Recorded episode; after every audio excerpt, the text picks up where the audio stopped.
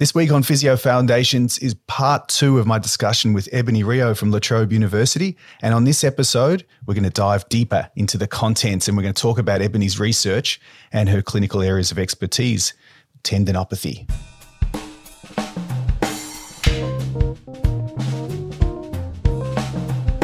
Welcome to another episode of the Physio Foundations podcast, a podcast about the knowledge and skills that provide the foundation of expert clinical practice. I'm your host, Luke Perraton, and this is part two of my conversation with tendinopathy expert and sports physiotherapist Ebonie Rio. So if you missed part one, go back and listen to last week's episode where I introduced Ebonie and we talk all about her background and her pathway towards expertise. A really nice episode for your own personal and professional development, your own journey towards where you want to go, even if it's not as a sports physiotherapist. Some really interesting tips in there for uh, physios of all levels and students. But if you're all caught up, that's great. Keep listening. Ebonie Rio, welcome back to Physio Foundations. Thank you for having me again. All right, let's go back into it. So, in part one, we talked about career pathway and tips, um, mentoring. We talked about you know, your journey. Let's talk about your research career. And we, we started at the end of the last episode on your research career. Um, let's go into the, the details of the research, the sort of types of research you've been involved in.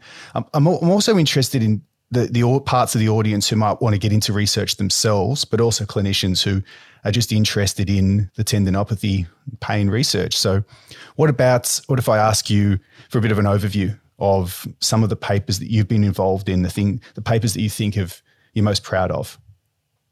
Sure. So, the papers that there's been a number of papers that I'm exceptionally proud of. Um, some of them by students, some of them that I've led, but you know, I'll go through a couple of them, and I'll also go through um, some of the challenges that we've had with some of those papers. So the first one I'm going to talk about is the original um, isometric isotonic study that I did in the lab with TMS, and I had a very small number of people, and I had a very specific research question. So my tip for anyone reading research is to really make sure what the research paper had set out to, to look at, because then you can't apply that to everything under the sun. You can only take away what they did. So we compared um, isometric and isotonic contractions for people with patellar tendinopathy, and um, that was the hardest study that I ever did. So I just had a little baby, and I had this protocol of, you know, baseline. One week later, I had piloted this study for 18 months to get the two uh, groups matched for um, rating of perceived exertion. And I had this strict protocol of bringing people back to the lab at the same time of day, the same day per week. So I, I had controlled their load the day before. Um, and I had this three week window of baseline intervention one and crossover, I had more people collecting data than there were in the study because I was determined for it to be blinded and perfect and all the rest of it. And um, I'm really proud of that study because it, it, it's exceptionally rigorous in how I did it. Um, and the downside is that people read the abstract only. And they then ask you a question like, well, which is better, isometrics or eccentrics? It's like, actually, that's the wrong question. The right question is how do we incorporate different types of load within tendinopathy rehab? And are you talking in season? Are you talking rehabilitation? So I want people to be really thoughtful about the research they read um, and know that you can't apply you know what's done in a particular environment to everything. And a good example of that is the eccentrics luke. We used to think that eccentrics were good for everything. And then the visnes study showed that you actually can't give them in season. They're too high on top of in season loads. So taking something and just applying it across the board will never work. Um, i'm really proud of uh, so I've got a couple of current PhD students. Myles Murphy's done some fantastic, high quality systematic reviews on Achilles tendinopathy that's game changing. He's one to watch out for. Um, Maddie Hannington's done some wonderful work in the anterior knee, showing that you can't just do a load test. So, you know, in clinical practice, how we might get someone on the decline squat. Well, the problem is the decline squat in itself is not diagnostic. It provokes lots of anterior knee pain. So unless we ask people where their pain is and really get the, the nuts and bolts of the test, then in research, we're at risk of including a really heterogeneous group. And that frustrates the crap out of me because you'll read research where some people got better, some people got worse, some people stayed the same, more research is needed. No, more better research is needed. So that leads me to the last paper that I'll mention, and this is not the only one, but we did a consensus statement on participant characteristics. So basically, inclusion criteria. Researchers need to do better at reporting who are in their studies so that we can translate research because I think it would be really difficult at the moment as a clinician to go through the research and have a clue of how to manage tendinopathy. I think it's really hard to put it all together. Especially if you're only reading the abstract as well. Especially and, if you're only reading the abstracts spot well, on, which is hard in terms of firewalls and access and stuff. Yeah. Yeah. yeah. And so, but assuming you can get, look, there are ways of getting full text copies, email people who work like myself. Maybe I won't dob you in, but email people like myself, and I will be happily to happy to share with you up full text articles that I'm allowed to share and build up your network in that way. But assuming you can get a full text when you um, when you're looking at the methods of the study, so from what you're saying there, you really need to think about who is in the study and then read the aims and think about what the aim of the study was. You've nailed it. The first part of a study that I want people to read is the method, not the title and the abstract. So the title's always catchy. It's clickbait these days to get you um, to you know be horrified or excited. And then the abstract is a very condensed version. Go to the method find out who is in that study and does it represent the person in front of you in any way? If they say tendinopathy as diagnosed by a sports physician tear the paper up. That's rubbish. It's garbage. It's not good enough. You need to know what load tests they did how they reported the pain location tendon pain behavior. You need to know what sex um, the person is what their physical activity level levels are, if they screen for comorbidities, you need the sort of level of detail that you would take in a subjective so that you can say, this is like the person in front of me, or it's not. The person in front of me is 25 kilos overweight with diabetes. Maybe I can't use the same the same kind of principles.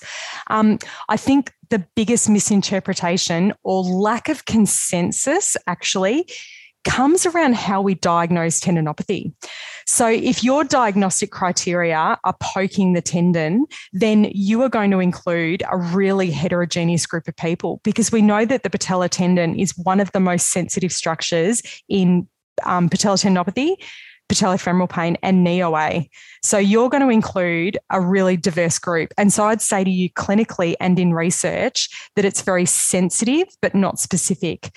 So the problem then comes, Luke, if we have a whole ton of people in a study with patellofemoral pain and patellotendinopathy, then we get we do get really mixed outcomes. And then we say, oh, maybe that doesn't work tendons are a spring.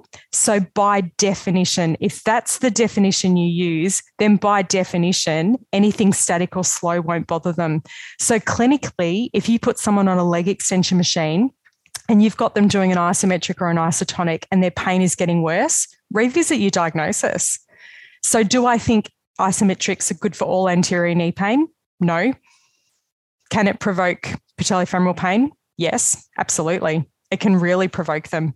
So um, it can be useful, but you know then you've got to work out what your management is so it's a useful piece of information but that's where the misinterpretation has come in is that if you replicate um, studies we've done but you don't agree with how we diagnose tendinopathy um, you know, and you might include a whole lot of middle aged female runners, I would say I suspect we diagnose tendinopathy differently, and that's an issue. So read the methods first. Mm, that's a really good point there. So, how's research? Uh, fair to say, tendinopathy is a really good example of a, a field of, of, interest or an area of physio that's really evolved in 20 years, in the last 20 years, the last 10 years in particular. So, how's it changed what happens in the average physiotherapy clinic, do you think?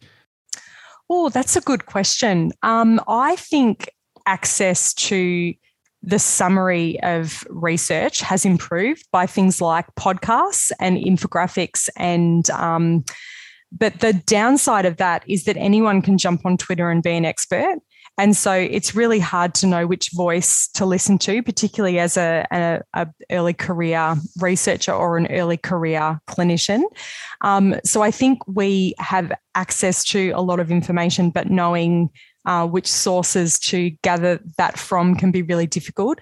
I think the things, um, I think we physios have positioned themselves really well to manage tendons in the last 20 years because the best evidence is for exercise. So that's a good thing. But we need to make sure that our principles of exercise prescription and progression are excellent because other professions are like chomping at the bit. You know, exercise physiologists understand exercise prescription better than us. So that's an issue. But we understand pathology and diagnoses. So we're really well positioned, but we actually need to make sure we hold the line and um, position ourselves by being the experts.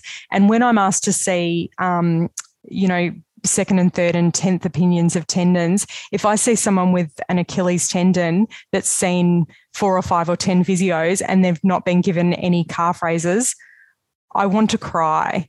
Um, so I think we need to make sure we are being evidence based, and the best evidence in musculoskeletal conditions is exercise, but it's knowing what your start point is and how to progress the person in front of you.